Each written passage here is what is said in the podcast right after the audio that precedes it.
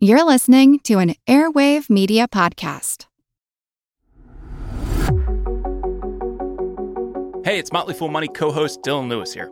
If you're listening to us, it's because you love following the stock market and learning about business stories.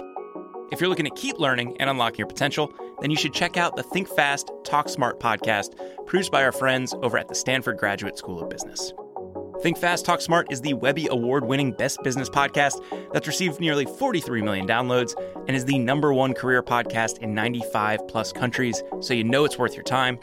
Each week, host and Stanford lecturer Matt Abraham sits down with experts to discuss the best tips to hone and develop your communication skills, from making small talk that leaves a big impression, to keeping your nerves in check while speaking, to being more persuasive. Whether you're working on your elevator pitch or planning an important meeting, strong communication skills are important in business and life in general.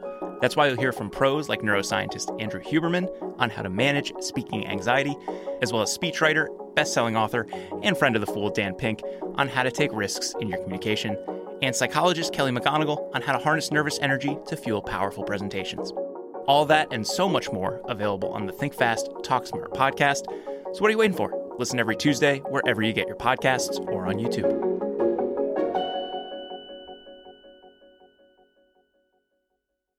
What do you get when you take two childhood friends with a passion for unexplored history and a whole lot of booze? You get us, Queen's Podcast. And here at Queen's, we are spilling the tea on all kinds of women from history. From New Orleans voodoo queen, Marie Laveau, to Marie Antoinette, and everything in between.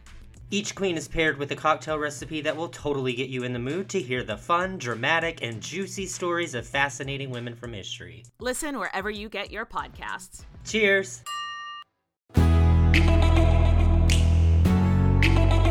Hey everyone, I'm Jean Chatzky. Thank you so much for being with us today for Her Money.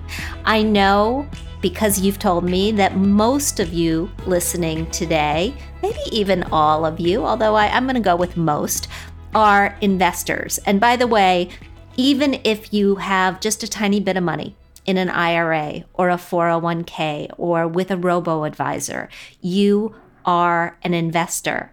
And that's amazing because that means that you have taken those steps to set your future self up for success and for comfort. But I know that you also have a lot of questions about investing. Playing the markets may be a passion for some of you, but for all of you who are focused on making sure that you can live the retirement that you want, that you can put your kids through college, it is a big, important part of life. And I think many of us have much the same question. We want to know how can we be the most successful investors possible? What makes a great investor and how can I get there? When it comes to our money, we all want to know what the best moves are, what the right moves are. The trick is that there isn't a one size fits all method for finding investing success. The most successful investors among us have taken very different paths to building their wealth.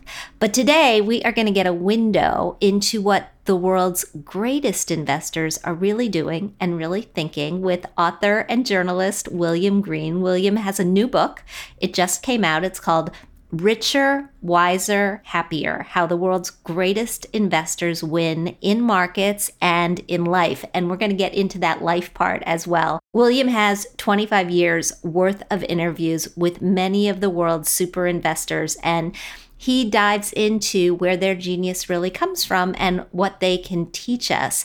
And we are so fortunate, too, to be joined by one of those most successful investors who William profiles in the book. Laura Geritz is CEO and founder of Rondure Global Advisors, a woman owned investment firm that focuses on high quality equity investing with a long term view. Laura and William, welcome. Thank you so much. Thank you. So, William, let me start with you. In your book, you say that the most successful investors are mavericks and iconoclasts who question conventional wisdom. You also say they are master game players. Can you tell us what you mean by that? Yeah, they're an extraordinary group of free thinkers. They're really avoiding just following the herd. If you think about the way that most people invest, they get carried away by fads. When the market's going up, they pile into it because they want to invest in what everyone else is investing in. And then when the market's plunging, they tend to panic. And when you look at the great investors, they're very free thinking, they're very independent, they're questioning conventional opinion the whole time. And they're saying, no, let me look at the evidence in a much more dispassionate, unemotional way so that I can see what actually is going on here. How risk is priced, for example, at the moment. Are there great opportunities or is the market generally pretty euphoric and people are taking too much risk and I want to be a little bit more careful.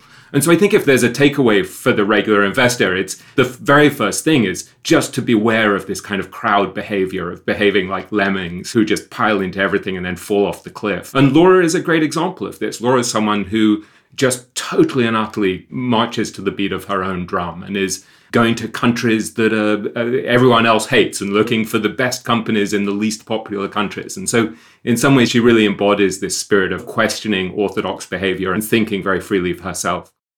Laura, have you always been that way, or is that something that you had to learn? You know, I was an only child, so I think that has something to do. I, I, I, never knew what appropriate behavior was because I didn't have siblings, you know, pointing out, you know, all the things I was doing wrong. So yeah, I didn't have siblings until much, much later in life. And so I was always an independent thinker and reader. And I, you know, I loved playing games when I was a kid, thinking about the odds, and I loved math. I had parents, a father who was an English professor and a mother who was a scientist. And neither one of them had the best math skills. So, you know, I actually used odds in my favor of earning a higher allowance when I was a kid. My dad said, okay, you can have $5 a week, a guaranteed $5 a week in allowance, or you can take all my spare change at the end of the week. I'll put my spare change in a jar and, you know, each day and you can take it. And I knew my father's habits, so I said, I'll take the spare change. I ended up earning the nickname Money Bags in high school because I had the highest allowance of any kid, but I always had this change jingling in my pocket. So, you know, my parents taught me, didn't teach me about the financial services industry, but they taught me so many other things that are important in this industry. You know, free thinking, this industry is multidisciplinary, which Williams' book certainly points out that topic time and time again. So, I think it's so interesting that we're starting with this concept of free thinking. I check my email, which I do about 100 times a day before I started recording this podcast, and I got a press release from the folks at Morningstar talking about how many young people now want crypto in their retirement accounts. And of course they do, right? Because it's all people are talking about right now. William, from your conversations with these more than 40 super investors, how do they get themselves to look the other way, to take the chance, to go for, as, as Laura said, the change rather than the sure thing?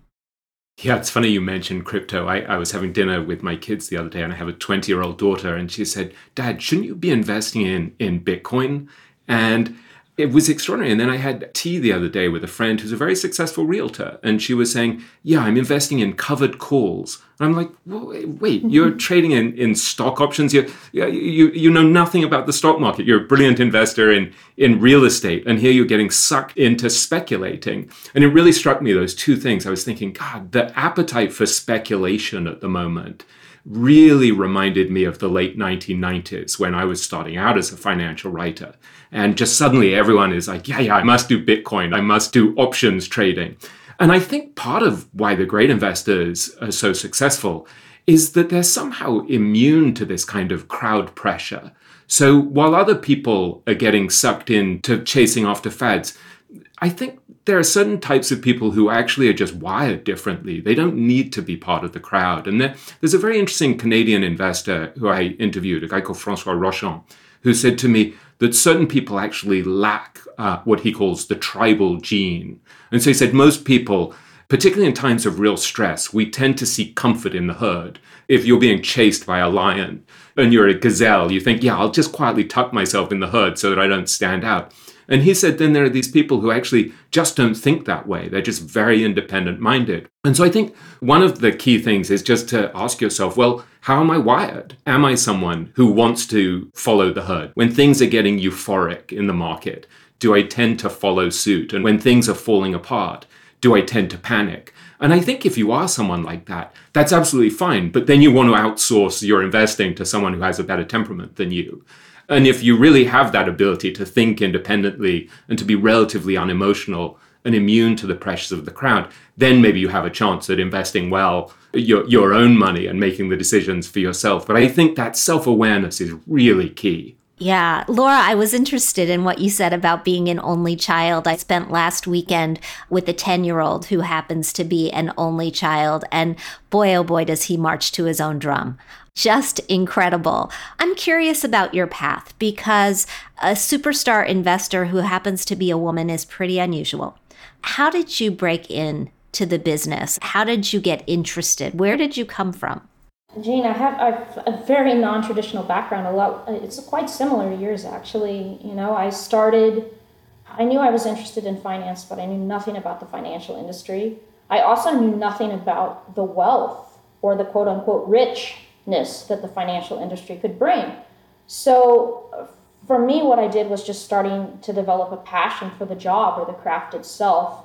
It's a craft where, for the infinitely curious. It's the greatest job on the planet. And so, as I kept learning more and more about the industry through school, through eventual networks, through my father, who said, Laura, you have a bi- this weird, quirky bilingual degree, you know, that I think will resonate in a world that's globalizing, where investing in other cultures and places and having an understanding of those people will matter will help you get a job in this industry. And so I started as a bilingual client relations representative at American Century Investments with a degree in political science history and a master's in East Asian languages and cultures.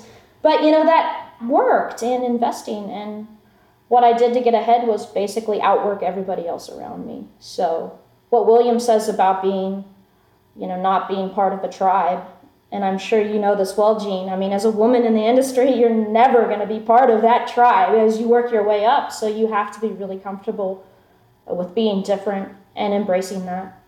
And so I worked really hard.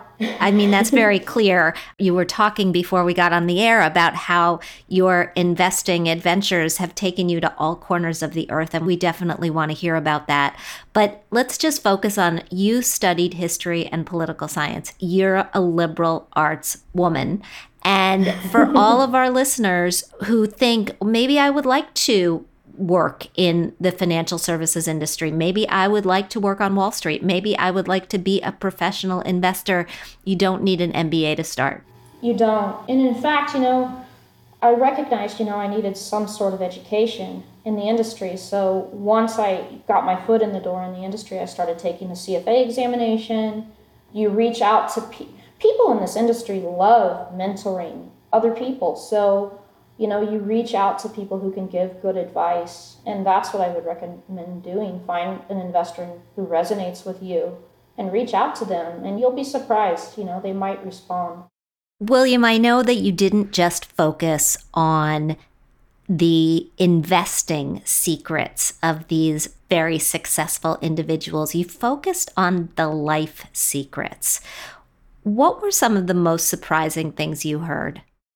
Well, one, one of the big issues that I dealt with in the epilogue of the book is just saying, well, what does the money actually give you at the end of the day? Given that I've interviewed some of the richest people in the world, it's an interesting group to ask, well, okay, you hit the jackpot, but what actually makes for a happy and truly successful and truly abundant life? And the thing that was striking, it's not that money doesn't matter at all. I think money does matter in certain ways. It gives you a tremendous amount of security and peace of mind to know that you can pay your bills, to know that uh, if things go wrong, if the market falls apart or you lose a job, that you have a cushion that you're going to be okay. And I, I, I've been through that myself. I lost a job at one point during the global financial crisis. And the fact that I had saved money and that I didn't have debt and that I had a stock portfolio gave me a tremendous amount of peace of mind. It, it meant that I could still take care of my wife and kids and that so I don't dismiss the importance of money at all. I think it's critically important. But I think one of the things that came through very consistently was that relationships matter more and peace of mind matters more. And I interviewed Charlie Munger, who's Warren Buffett's partner, who's now 97 years old. And people like Bill Gates say that Charlie is uh, the broadest thinker he's ever encountered. He's one of the true geniuses of the investing world. But when you ask him, what can we learn from you and Warren about what it takes actually to have a happy life? He immediately started talking about relationships. And he said, well, I've been a good partner to Warren and he's been a marvelous partner to me. And he said, really, there's one secret to having good relationships. He said, if you want a good partner, be a good partner. And he said, likewise, if you want a good spouse, deserve one. And so I thought that sort of thing, which is so simple and so basic, is actually really profound. That when you look at these people who've ended up with yachts and planes and art collections and the like, they're just like us. Really, the quality of their day to day life really comes down to their peace of mind, their relationships, who they're spending their time with. And that to me was very reassuring because it it means I, I stop fantasizing about, well, if ever I get to a point where I have $100 million or $50 million or $10 million, that's not going to be the thing that's going to make me happy. And, and I should work on my relationship with my wife and kids and my friends and try to have more peace of mind. I should meditate more, make sure I exercise, make sure I eat right, make sure I have a little balance. So that's been very helpful and revealing to me. Does that ring true, Laura? I mean, when you think about more money buying more happiness, where do you shake out? And what are the things that truly make you and the people that you work with happy? Well, you know, I think because I entered the industry for very different reasons. I didn't know how much wealth you could achieve or richness you could achieve in this industry. So for me, I never entered the industry because of the concept of more. But a lot of people around me did. You know, they entered this industry because they think it's the roots of fabulous wealth and so when you ask them what they want, their answer is more.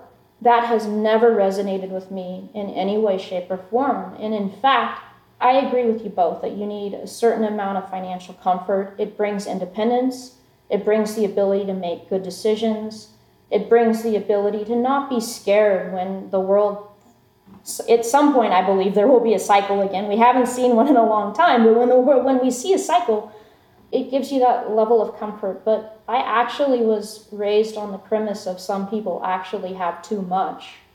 So, you know, to me, it's never been about more money. There's other things than just in life than just money. Yeah. Friendship, team building with your spouse. all of those things, I think. And it, it continues to show up whenever somebody does a, a, piece of research on money and happiness. These are the things that we hear again and again and again, and maybe one day we will actually believe them. Let's talk about the markets. We mentioned crypto earlier, but the markets have really been they've just been on a roll. I mean, they took a break at the beginning of the pandemic, a, a, big break, but came roaring back to the degree that I think most people who have put money into the markets in the last decade think that they are really good investors because they've done well. But as you have said, the cycles will eventually turn, right? You watch this long enough and you know that there will be cycles. How do the best investors in the world handle the down as much as the up? William.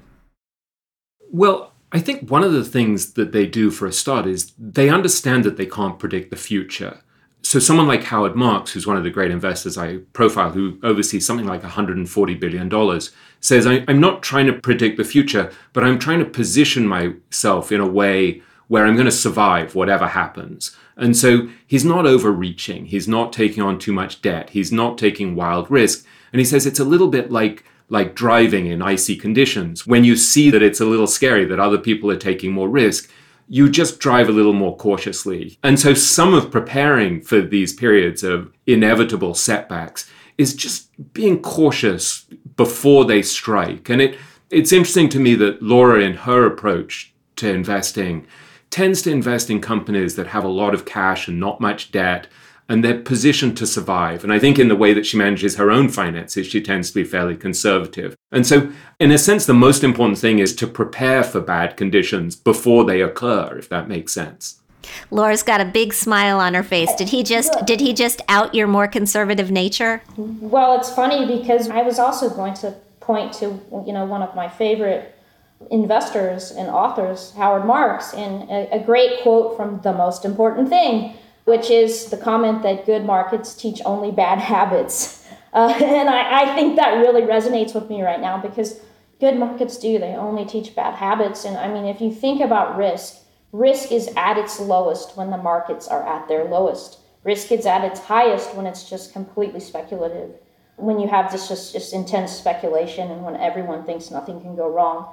So uh, for me, that lesson of, and again, I started in the 90s too, late 90s. So this environment reminds me very much of the late 90s in terms of the just sheer level of speculation and lack of sort of fundamental discipline. I say right now, you know, we're the opposite of everything people want in this market. We're fundamental, long term, valuation sensitive. We, we love, you know, the thoughts of Charlie Munger, Warren Buffett, Ben Graham. I still think The Intelligent Investor was one of the best books ever written.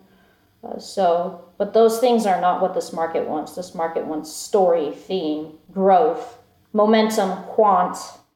It does. It feels exactly like we're, I mean, not that we're heading for, you know, the dot com implosion again, but that is what it feels like to me too. And I was covering it like William at the time. Since then, there has been a huge move toward passive investing buying the markets. And I know, William, that the investors in your book are more likely to be active investors. But can we talk a little bit about which sort of investing is appropriate for? Who should be a stock picker? Who should be an active investor? And who should be a more passive investor? Yeah, I, I interviewed Joel Greenblatt, who's one of the most successful hedge fund managers of all time, a, a, a, guy who basically averaged 40% a year over 20 years, which means you turn a million dollars into $836 million. But he said to me that almost everyone should be indexing because he said, he said the most basic truth of investing, he said you need to be able to value a business and then buy it for much less than it's worth. And so he said that's the essence of stock picking. But it raises a really profoundly important but simple question, which is well, do you know how to value a business? So, for someone like me who actually has no mathematical skills at all, no accounting knowledge, no patience to go through the financial statements of companies, I need to be self aware enough to say, this is not a game that I'm really equipped to win. I shouldn't be picking individual stocks. Now, maybe I can find some funds that are run by people who are really good, some actively managed funds. That I have a little bit more uh, chance to do, particularly because I interview a lot of them, so I can see to some degree who the better managers are. But I kind of hedge against my own fallibility and incompetence. And so for a long time, I've owned two index funds just because I think, well, my wife and kids shouldn't pay for the fact that I delude myself into thinking that I can beat the market. But then because I also love this game and I think it's a wonderful game, I also own maybe three actively managed funds run by people who I feel uh, not only have a, a very long term, value oriented, disciplined process, who think for themselves and are very valuation focused, but also they're honorable. And they're people who I can see from their fee structure that they're not exploiting their shareholders, that their interests are aligned with their shareholders. And that's one of the reasons why I focused in the book also on Laura, because I can see she's not trying to take advantage of her shareholders. I remember her saying, that when she travels all over the world, she's frequently paying for it out of her own pocket. She's traveling economy class. And I think knowing that the person managing your money is not overcharging you and not exploiting you and regards you as a partner is really key. And you can see it from their fee structure, I think. That, that's, a, that's a really important clue, whether it's whether they're going to get rich regardless of how well or badly they do. Hey, you guys, it's Jean. I want to tell you about another podcast I think you'll love because I love it Freakonomics Radio. Every week, host and best-selling author Stephen Dubner dives into the hidden side of business and economics and so much more. He interviews CEOs, historians, even Nobel laureates to explore all kinds of topics like whether AI has a sense of humor and whether two CEOs are better than one. If you are curious like me and just looking to better understand the world around you, you will find it on Freakonomics Radio. Listen wherever you get your podcasts. Hey everybody, it's Jean. If you want to continue unlocking your potential, then you should also check out Think Fast, Talk Smart, produced by our friends at Stanford Graduate School of Business. Think Fast, Talk Smart is the Webby Award winning best business podcast that received nearly 50 million downloads. It's the number one career podcast in 95 countries, so you know it's worth your time. Each week, host and Stanford lecturer Matt Abraham sits down with experts to discuss the best tips to hone and develop your communication skills from making small talk that leaves a big impression to keeping your nerves in check while speaking to being more persuasive. Whether you're working on your elevator pitch or planning an important meeting, strong communication skills are critical to business. All that and so much more is available on Think Fast, Talk Smart. Listen every Tuesday wherever you get your podcasts or on YouTube. We are back with William Green and Laura Geritz. William is the author of the new book, Richer, Wiser, Happier. Laura is the CEO and founder of Rondure Global Advisors, a woman owned investment firm. So, Laura, let's talk about women in investing. It's a topic that we talk about a lot on the show. We talk about the fact that women sometimes lack confidence to own our inner investor that we tend to keep more of our money in cash that that really hurts us when it sets ourselves up for retirement. What do you know about changing this paradigm? It's such a complicated topic. Uh, when i started in the industry on an investment team i was actually part of the recruiting team to try to get more women onto the research teams. At that time it was 20th century it became american century but what was interesting to me is that every young man who was given a shot on one of the teams took it. What was interesting to me that was that many women actually who were given a shot rejected the position once they were on the team, even though they started to figure out the money, the job is interesting, the money. But I guess one of the problems is just it's all consuming. It, it becomes all consuming to be successful in the industry. It's ultra competitive, which I think a lot of women don't like that. They enjoy not, you know, the winning of the stock competition, but working in teams. You know, they want to work in teams and together. And I think one of the things that the industry can do better is to, you know, embrace a team oriented culture. I know one of William's friends, financial journalist Jason Zweig in the little book of Safe Money, he writes one of my favorite chapters of all time it's provocatively titled Sex. It's about gender in investing and it talks about partnering. And I think, you know, the partnership between males and females is really important too. You know, find a ma- male partner who you really get along with and can work with. And that tends to balance, you know, because men have a tendency to be bigger risk takers and women uh, more risk averse. And so that actually, you know, leads to a more diverse portfolio. So, so I would say teamwork is a really critical part of getting women, more women involved. Having a tribe. I think that's terrific advice. I think, first of all, Jason is all of our rabbi, right? I've worked with Jason in three different jobs, and he's just so brilliant. And we're lucky to have him writing every single week in the Wall Street Journal and being able to read his wonderful advice there. But, but I think that you're right. I mean, and it doesn't have to be, it could be a financial advisor, that partner, it could be a spouse, it could be a friend. It doesn't have to be a male either. It could just be your girlfriends. It could be other women that you get together with to discuss the right thing. I think there's a lot of wisdom in that.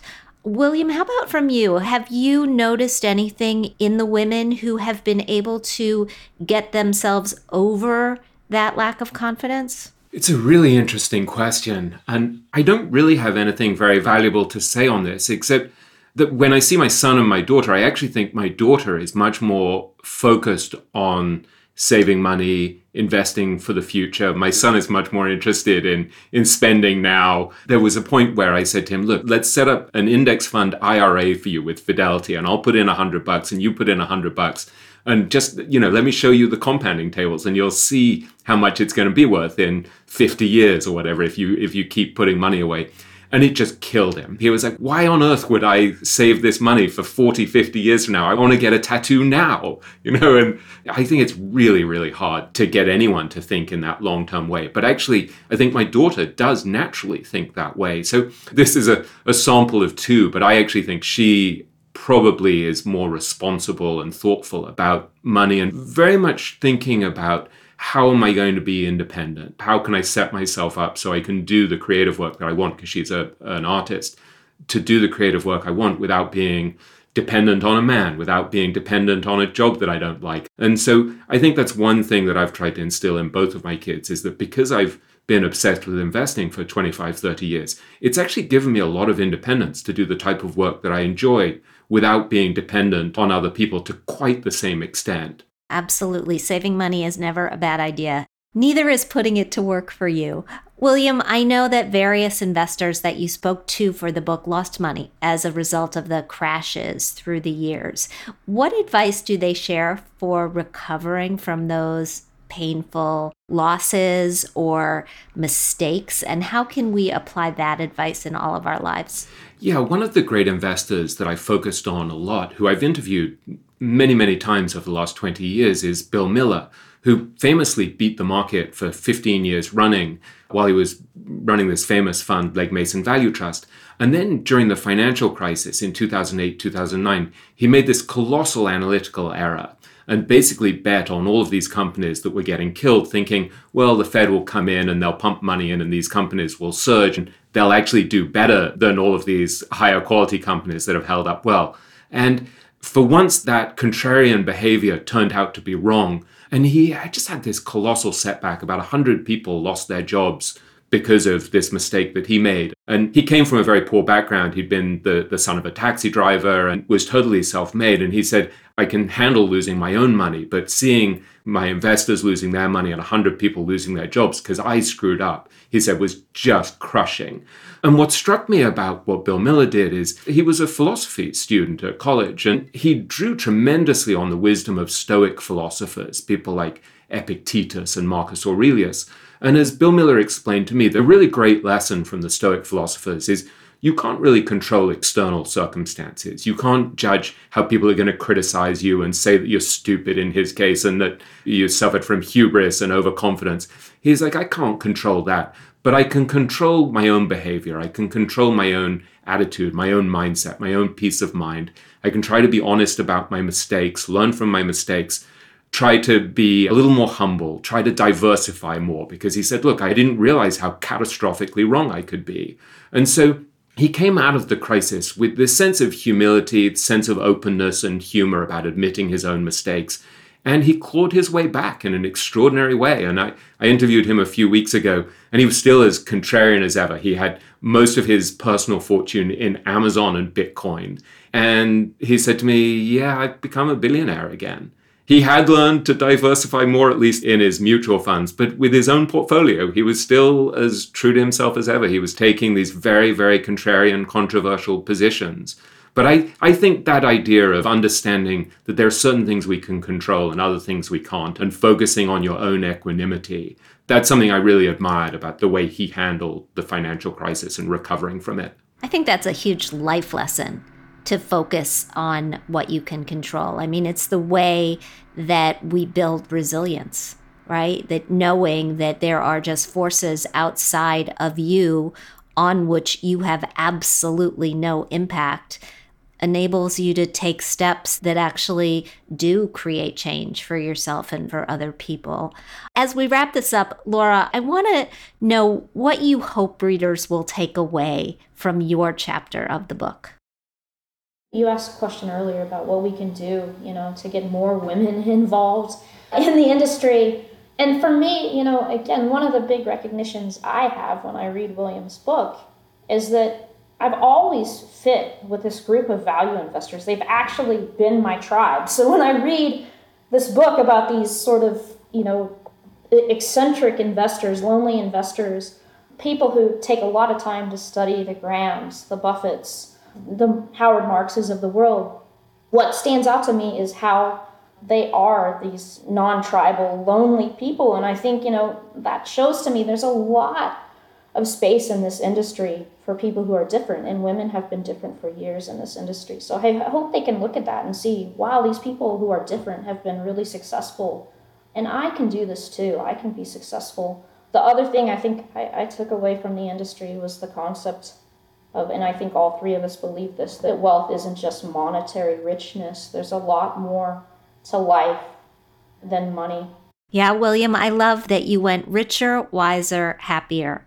You could have gone just richer, and a lot of people would buy this book. What is it that you most want people to take away? Yeah, in some ways, it's a stealth spiritual book. I'm, I'm luring people in by saying, look, you can become richer. And I'm helping them to understand that game. But I also want to be really clear that that's not ultimately the secret of a truly abundant life.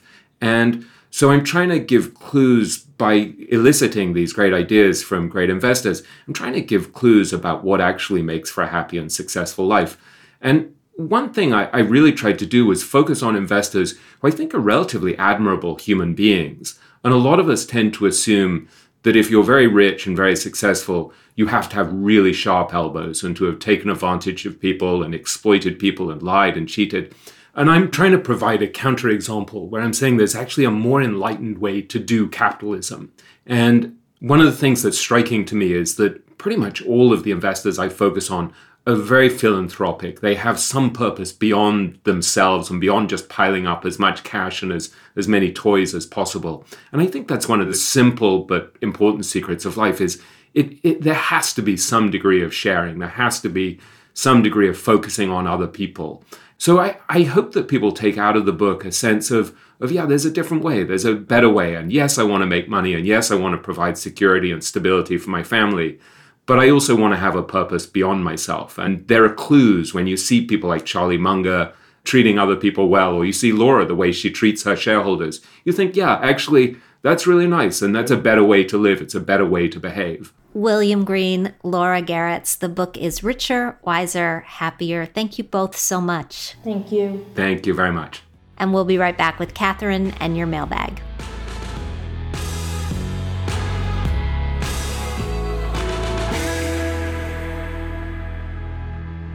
And Kathryn Tuggle is with me now. Hey, Kathryn. Hey, Jean. How are you?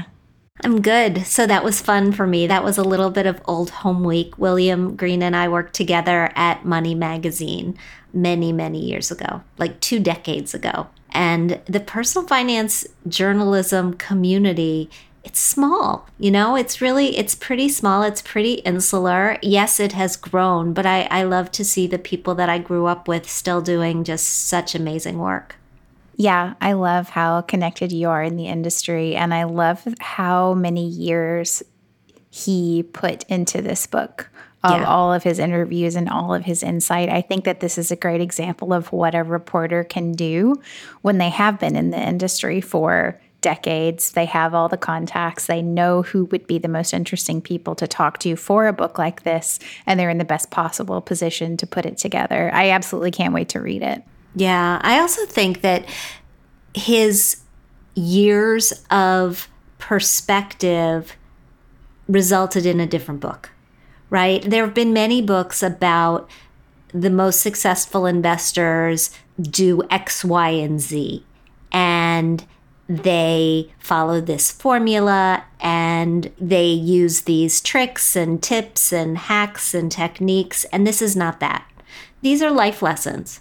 I do think that Laura had such an important point when she said, find your people. You know, find the people that you can collaborate with to embolden you as an investor, whether that's an advisor, whether that is a spouse or partner, whether it's her money. Her money has become this financial community for a lot of women. And we hear from people when we get letters about how they have gained confidence just from listening, which makes me feel so validated in the fact that we continue to do this every week. I totally feel that with her money. I feel it in the private her money Facebook group. I feel it when we get responses to the newsletter that we send out every week. I love when people just email us back after we send the newsletter out because yep. they know it's us, you know? I subscribe to a lot of newsletters and I don't ever feel like I can just email them And I love that our readers feel like they can email us and be like, oh, I liked this, or oh, I don't agree with that. So it's amazing. Keep them coming. Yeah, absolutely. I, I get a lot of those emails, especially on Tuesdays when This Week in Your Wallet goes out. And yeah, I try to email back because it's kind of fun. It's like having a bunch of pen pals. Absolutely. Before we dive into this first question, and while we're talking about her money, I did want to just tee up the fact that we've got another session of Finance Fix, our coaching class, coming up in mid August. And so, if you've been waiting for your opportunity to uh, join a Finance Fix course. These are our small group coaching classes where you get one on one coaching, but you also get group work, and there's some self directed modules as well. You have another opportunity. So if you go to Her Money, you'll see that as well. Amazing. Thanks, Jean. You ready to take some questions? Absolutely. Our first question comes to us from another Jean. She writes I am 60 years old and self employed. I plan to keep working until at least age 70. My husband is 71 years old and retired. I contribute the maximum to my SEP IRA, my Roth IRA, and my husband's spousal IRA. We own our home and have no debt, though the house needs about $100,000 in renovations. My husband has 850,000 in his traditional IRA and 16,000 in his Roth. I have 550,000 in my SEP and 30,000 in my Roth. There's no guaranteed retirement income other than his social security. I'm considering a Roth conversion after hearing the Ed Slott podcast. Since the accounts are with the same firm, I would just move shares between accounts. We have a taxable brokerage account of 250,000 that could be tapped to pay the taxes. Should I convert my account or my husband's? Should I do a huge conversion and wipe out the taxable account to pay for it or smaller bites every year? Thank you so much. Jean, thank you so much for writing. I love it when we get letters from Jeans because there aren't that many of us. And I don't know about you, but I've been reveling in all the Jean Smart shows this year. Mare of Easttown was great and Hacks was great. And so if you're looking for stuff to stream, just go with Jean Smart because she is fantastic. I'm a little focused on that renovation that you need for the house before you spend this money on Roth conversions. I agree with you. I think I would go carefully, I would go slowly. I wouldn't do a huge conversion and wipe out that taxable account because it seems like that's your liquid money that you may need in event of some sort of emergency.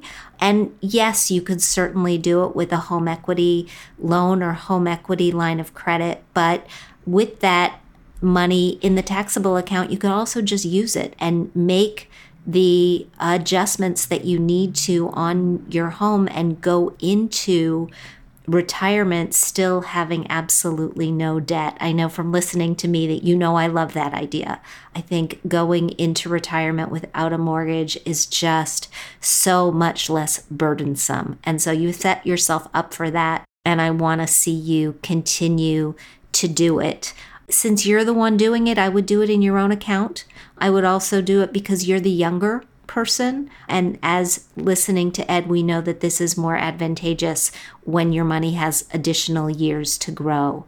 But that's how I would just proceed. And before you do it, I would sit down with your accountant or your financial advisor and run the numbers on specifically what this is going to cost you and where the break even point is when it comes to taxation. That's a great point about the break even point. I think a financial planner could definitely weigh in on that.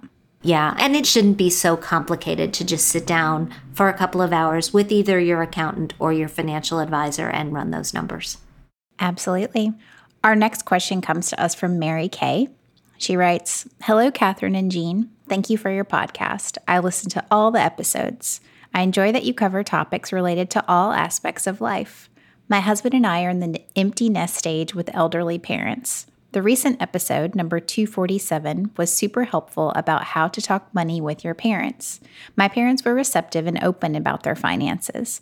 My sister is their financial power of attorney, but my mother in law is not as receptive. My husband is her financial power of attorney. He's on her checking account and investment account.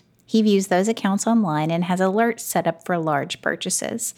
My mother in law has a credit card that my husband does not have access to see. He can see that she writes a check monthly to pay the credit card in the amount of about $1,500 to $2,000. My husband thinks she's paying off the credit card each month, but he's not sure. She's a healthy 87 years old. Over the past few years, we've been increasingly concerned about her being susceptible to scams. We hope to continue to promote financial discussions with her. My question is how do we know when we need to step in related to her finances? Should we wait for a scam to happen or a large questionable purchase? If my mother in law is resistant, do we need to go to court to exercise our financial power of attorney? We don't want there to be animosity, and my husband's siblings are equally concerned. Thank you so much for always promoting healthy financial discussions. And thank you so much for writing. I can tell that you've put a lot of thought into this, and I, am sorry that this is worrying you as well as your husband and his siblings. I don't think you are at the point yet where you need to take the drastic step of exercising by force that power of attorney but I would try to get a handle on whether she is paying that bill. And I can think of a couple of ways, less potentially invasive ways, where you may be able to do that. The first is to sit down with her and just say, Mom, I feel like to be of the best service to you, I need a 360 degree view of your finances. And you've already given me a lot of that, but I would love to be able to see what those credit card bills are each month just to make sure that there are no charges on there that are not belonging to you, just to make sure that you're not being taken advantage of in any way. And blame COVID. There are so many scams out there right now. There are so many people who are finding these charges that are unrelated to their own behavior on their accounts. I just want to make sure that you are not one of those people. See if you can get her to to agree to do that.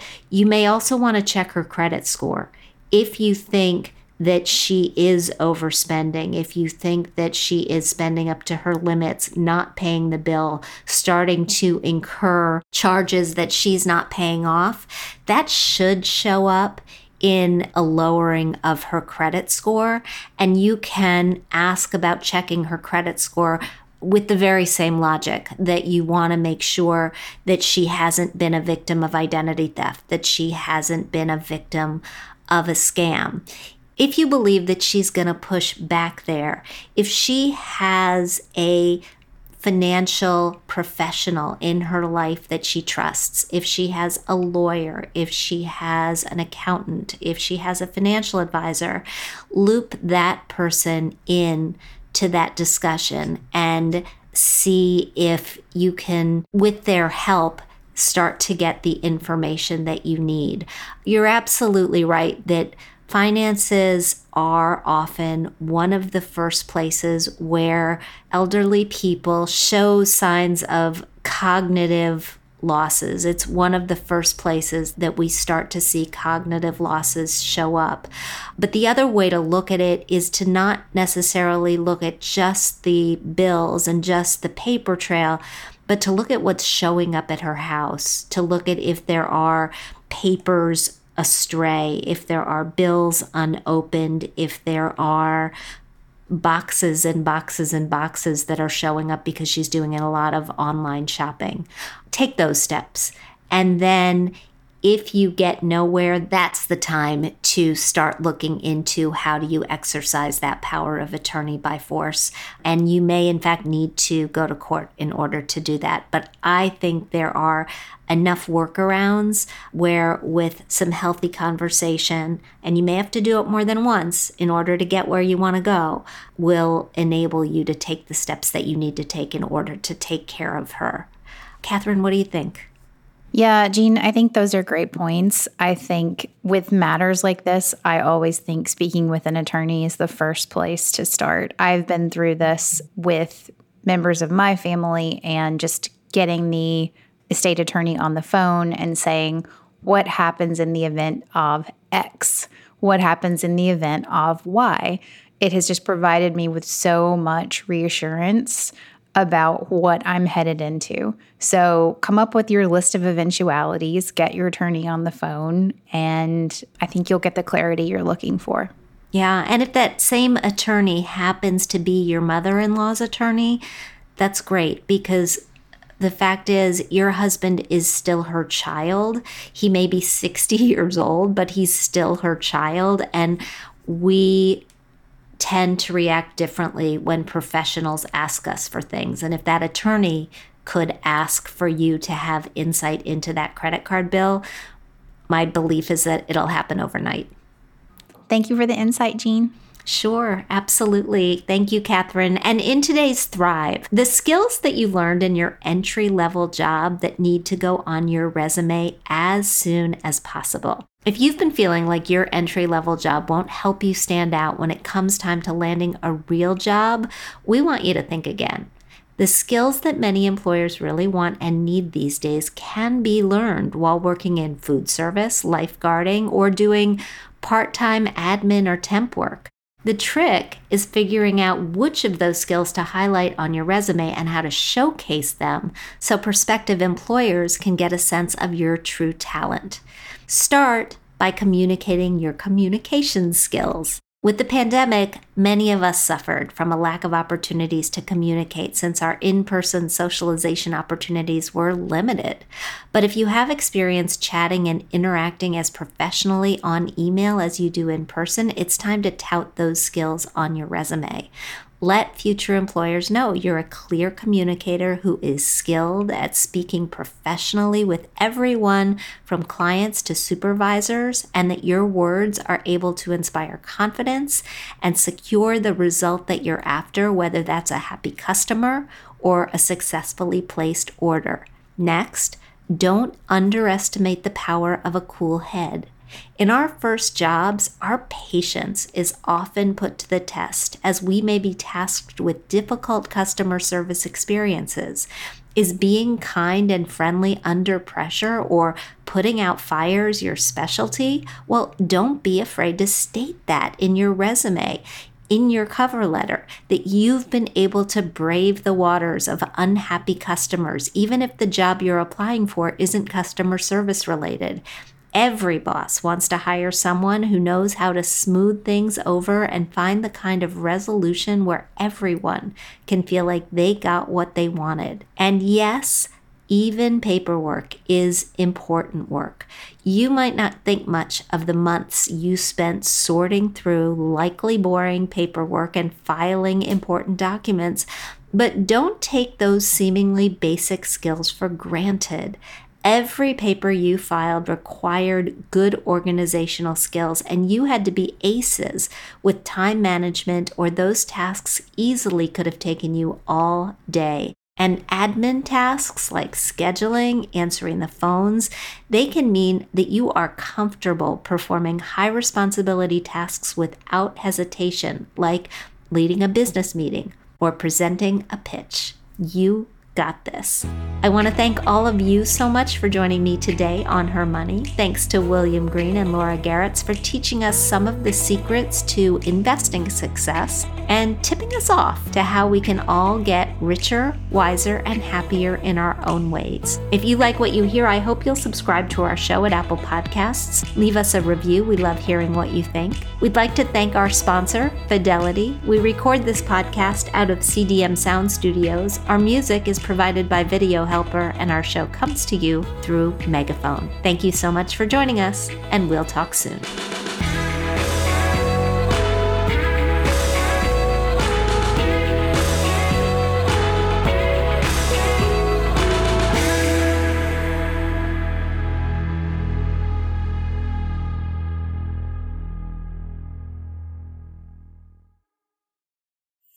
Have you ever wished that you had a direct line to your pediatrician to ask all the questions that constantly crop up while parenting? We sure have. That's why we launched the Bites of Health podcast. Every morning, we'll answer a commonly asked pediatric question in five minutes or less. You can tune in while you're making your second cup of coffee or from the school drop off line. So be sure to tune in to Bites of Health, streaming now.